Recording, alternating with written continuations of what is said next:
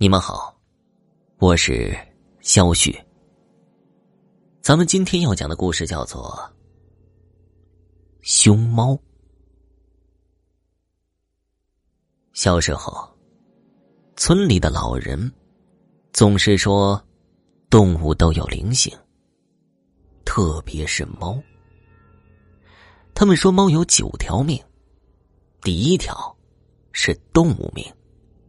后面的没听他们说过，应该都是不好的东西。所以，我们那里猫死了之后都是不可以埋葬的，必须用袋子挂起来吊在树上，说是不能让它见土，否则它会活过来。这些都是朦胧中的记忆，太仔细的也记不清了。唯一能让我记得特别清楚的是我家后山的一片竹林。从小我就感觉那个地方非常的阴森，我很是害怕那里，甚至有时候坐在窗边都不敢仔细看那片竹林。据说，那个地方曾经在内战的时候死了几千人，之后在打土匪的时候又死了很多人。也许这孩子能看到一些东西。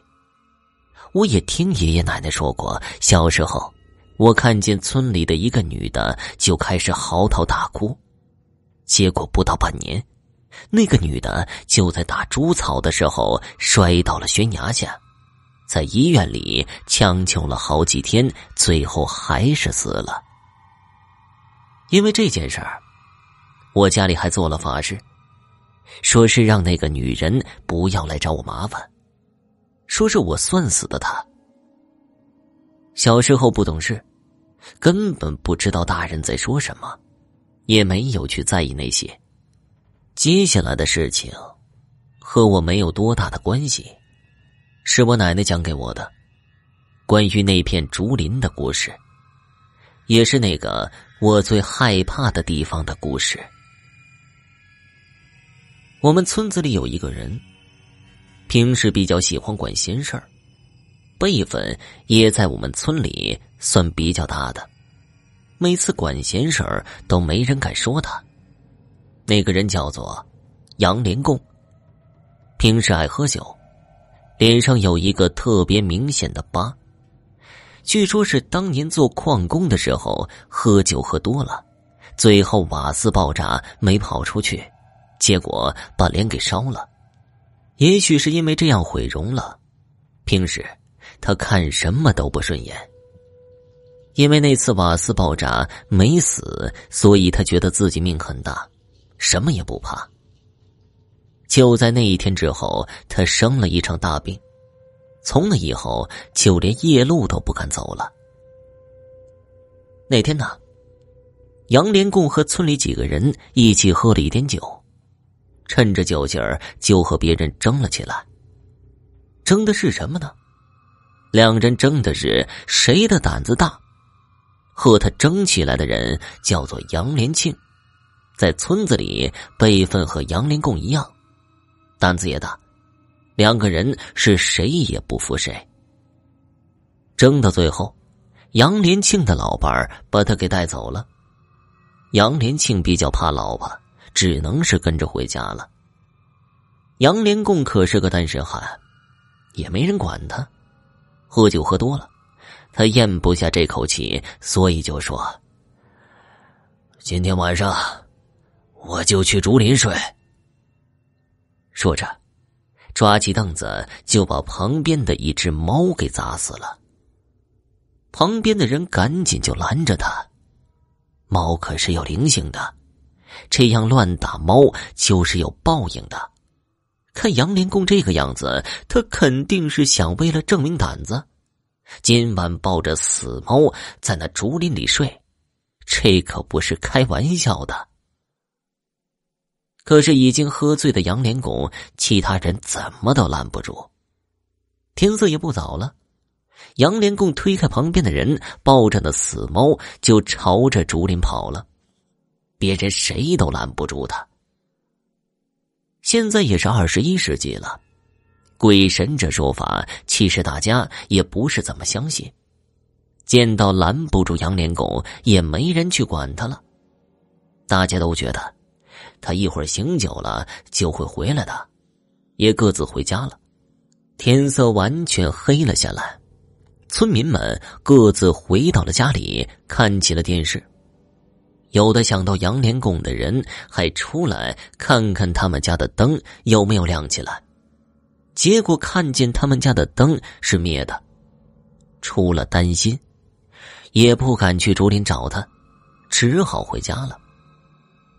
这个时候，在竹林里的杨连拱酒已经醒的差不多了。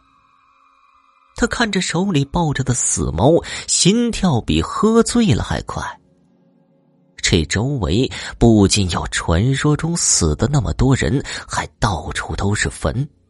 甚至，有一些棺材都露在外面。杨连共坐在地上，心里那叫一个后悔。可他太好面了，不好意思现在回去，只能是硬着头皮抱着死猫的尸体继续的坐着。夜风吹过竹林，风声在竹林中就像是什么东西在呻吟一样。此刻配合上这气氛，要不是杨连拱酒还没彻底的醒呢，现在早就拔腿跑了。